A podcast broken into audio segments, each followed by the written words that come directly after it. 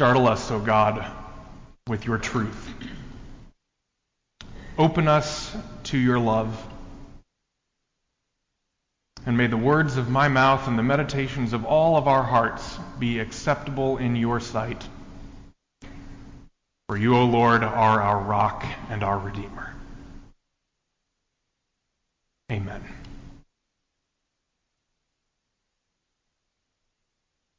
So today is Commitment Sunday, the day that we hope you've been praying about your commitment to the church for the coming year in time and talent and treasure.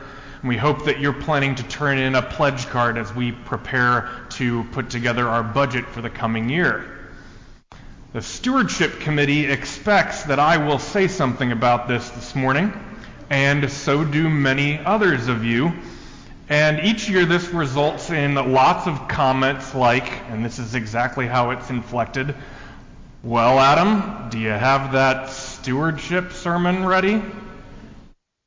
I had one person come to me this week in this room, look at those new pew cushions, and say to me, well, it looks like you've got a nice, comfortable place, place for people to lay down during the sermon this week. Do these comments make me uncomfortable? Well, I take most of them with a grain of salt, but if I'm being entirely honest, yes, they do make me uncomfortable. I know that there's a lot of baggage out there in our culture about churches asking people for money. Additionally, I'm not an expert in money and finances. Most of you know more about that subject than I do. And So I don't feel like this is what I do best. But I do feel a certain amount of conviction about talking about giving in church for at least two reasons. First, Jesus talks about money a lot, possibly more than he talks about any other subject. And he doesn't do it because he's fundraising, but because he knows that money is important. Money is a part of people's basic well being and ability to exist. And the way that people use their money is an expression of what they care about. So I don't talk about, if I don't talk about money at all, I am neglecting a major part of the witness of Scripture, and I am failing all of you in my professional responsibilities. But I also feel personally convicted to talk to you about giving because there is nothing that I do with my own money that is more life giving to me than giving it away. It never causes me buyer's remorse. I never feel like I didn't get a good deal or that I gave too much. And when I give money away, it always has the spiritual and psychological effect in my own life of reminding me that if I am able to give money to somebody else, I must have enough for my own needs. So I'm going to talk about money today as well as our resources of time and talent, and I hope that you'll indulge me. I am going to talk about it mostly in reference to two ideas that are very important to spiritual health scarcity and abundance. Charlie, our five year old, when he is feeling especially sweet, or maybe when he's angling for a little extra dessert, likes to climb up into Anna's lap and say something that I've heard versions of from lots of little boys and girls. Mommy, he says, I spend all my love on you. Our response is always the same. That's very nice, Charlie. Thank you. But remember, love is special. Because the more love you give away, the more you have. You can never give all your love away. Young, growing minds work differently than our own, of course, but it's amazing to consider from time to time that from the time we are very, very young, most of us are inclined to think about the world as a place of scarcity, where there is only so much to go around. Children do not need to be taught to worry about which toys belong to them. What we have to teach them is how to share. And even as adults, we are inclined to think of so many things in life as a zero sum game. We need to take care of what is ours because there is only so much to go around. Back in the 18th century, economist Adam Smith, in his classic text, The Wealth of Nations, made an argument against the zero sum game. Against the mercantilists who claimed that trade was a zero sum game, Smith said absolutely not. Each nation has its own set, he said, of natural resources and cultivated skills. And when each nation concentrates our economy around the things that we do best and trades for the things someone else can do more cheaply, there is an overall growth in wealth. Everyone, he said, wins at this positive sum game. Adam Smith had to prove this to people. He had to write it out because we are so inclined to think about the world in terms of scarcity. In the past, I've spoken about our ministries to the poor by citing a study about the dangers of scarcity. People who live in true scarcity are often forced into situations that multiply their suffering. Imagine that you are truly living paycheck to paycheck, making only enough money to pay the rent and to feed and clothe your children and to provide for basic needs. And then an unexpected expense comes along. The car breaks down. And then you have to decide if you're going to do without the car, which may cost you your job, or if you're going to go ahead and pay for the car repair and instead go without eating or not pay the rent and risk getting evicted. Having to make these stressful choices, the research shows, leads to psychological and physical illness and leads people to make worse economic decisions than they would make if they were not so stressed. Scarcity works in a similar way for people who have lots of money. People who are convinced that they need to have something that their friends have go out and purchase houses and cars and other things that they cannot afford. They make irrational financial choices in order to keep up with the Joneses, and they wind up worse off than they were to begin with. This is where scarcity thinking comes to neighborhoods like ours. Scarcity is dangerous. It has a multiplying effect in our lives. And scarcity is a challenge because so much of the world that we live in constantly sends us the message that we do not have enough. We live in a world that we, where we not only hear that we are not wealthy enough, but that we do not have enough time, that we are not pretty enough, not safe enough, not accomplished enough, and we must do something about it. This is the spiritual problem with scarcity. For what I have been describing is not at all the way God thinks of us. To God, you are beautiful and accepted and perfectly sufficient. And that is hard to believe in the face of everything else that we hear. And that is why I am convinced that church has got to be a place where we reassure one another that we do have enough. Church has got to be a place of abundance. It is one of our unique roles. I'm convinced that the one thing abundance shares with scarcity is that it also has a multiplying effect. Believing that we do have enough and that God will provide what we really need, that kind of thinking leads to wise choices and good health and strong relationships. It has a multiplying effect in our community. Abundance is a positive sum game.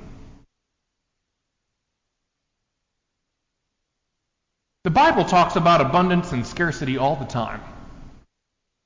Biblical scholars will tell you that the most important story in the entire Old Testament is the Exodus from Egypt and God's covenant with Israel. Everything before that leads up to that story, and everything else follows from it. Some of you will remember that the backdrop to the Exodus story is the story about Joseph in Genesis. I preached about that story last summer. Let me remind you of a few things from the Joseph story. In that story, the Pharaoh has a dream that even though he is the richest man in Egypt, he is not going to have enough to see himself through an upcoming famine. So he hoards the produce of the land and stores it away in barns, and when the famine comes, he sells the produce back to the people at inflated prices until they have nothing left to give and they must become his slaves. Meanwhile, watching the Israelite population grow in numbers, the Pharaoh becomes fearful that they are going to rise up and take away what he has. And so, in order to prevent that, he makes them his slaves as well, and he forbids them from having male children. The whole reason for the Exodus story Moses and the burning bush, the plague of locusts, the night of the Passover, the whole story is a response to the Pharaoh's unreasonable anxiety that he will not have enough.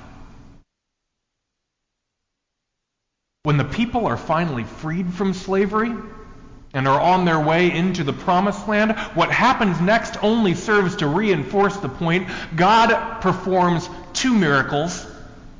Water comes spilling out from a rock in the middle of the desert, and bread falls from heaven. Why?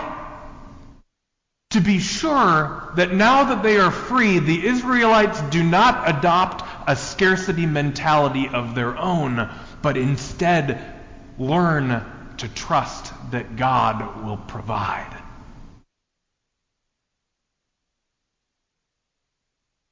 The New Testament tells stories that work in a very similar way. You may remember one parable in which Jesus tells of a man who is just like Pharaoh. He, remind, he finds himself with a bigger harvest he needs at the end of the season, and so he tears down the large storage barns he already has and he builds even bigger ones. And then he finds that he's going to lose his life that very night, and so Jesus asks, What was he saving it for?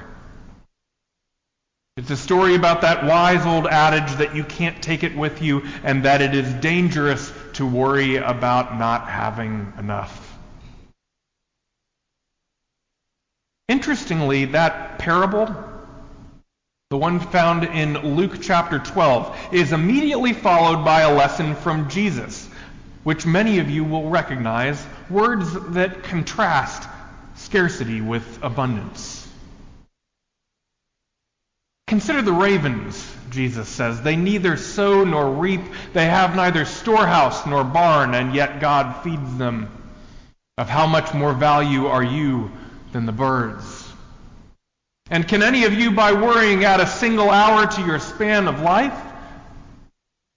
Consider the lilies, how they grow. They neither toil nor spin, yet I tell you, even Solomon in all of his glory was not clothed like one of these.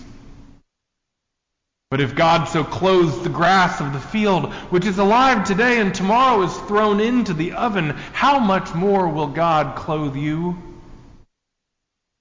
Do not be afraid, little flock, for it is God's good pleasure to give you the kingdom. The Apostle Paul thinks the same way. He wrote a letter to the church at Corinth. The words that our stewardship committee chose for this year's campaign, they were this morning's scripture lesson. The point is this, Paul writes, the one who sows sparingly will also reap sparingly, and the one who sows bountifully will also reap bountifully.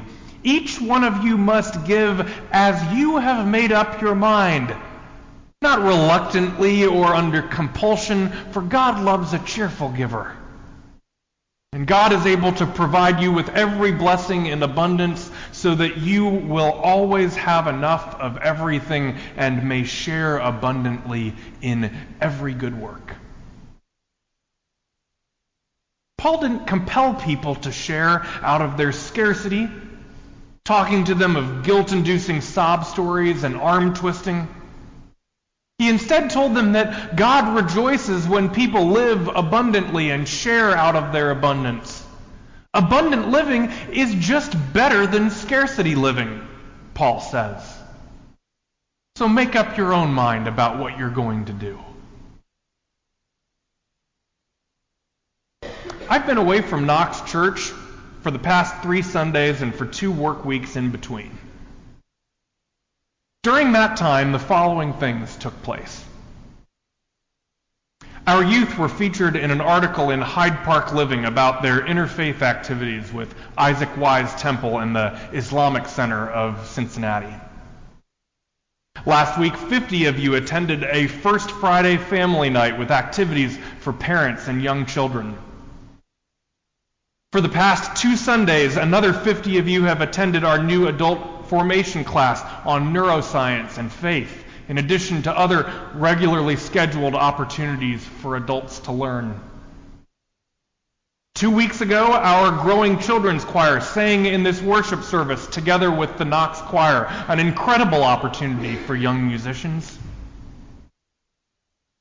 Yesterday, almost 200 people participated in Mission Possible, providing assistance to several of our mission partners, including 1,800 bags of food for Childhood Food Solutions. A new class of Stephen ministers are being trained to care for people in our congregation who are struggling. Our youth participated in a walk for suicide prevention. Our men's group picked up garbage with a group of young boys who need mentoring. We collected Thanksgiving supplies for MEAC.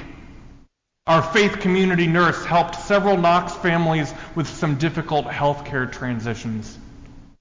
Children in our preschool visited local farms. They got to hold baby chicks and milk a goat.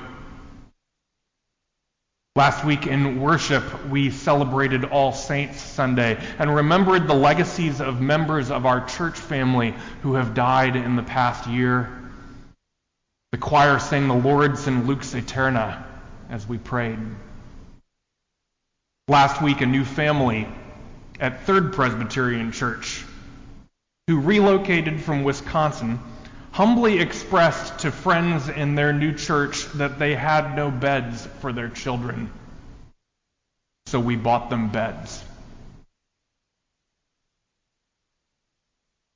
These are the things that I know of that happened in this community in the last 15 days.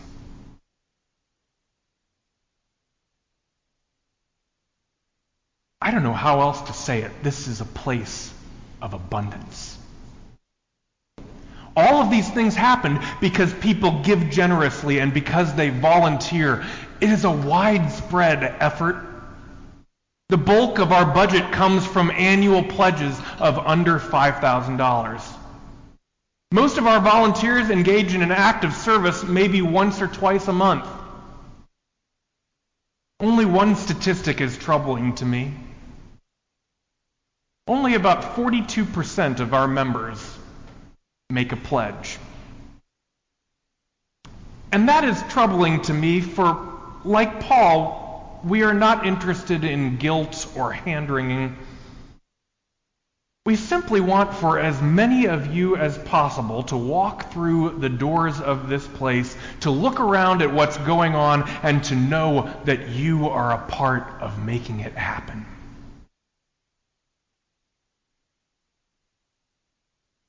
Each of you must give as you have made up your mind, not reluctantly or under compulsion for God loves a cheerful giver. Thanks be to God. Amen.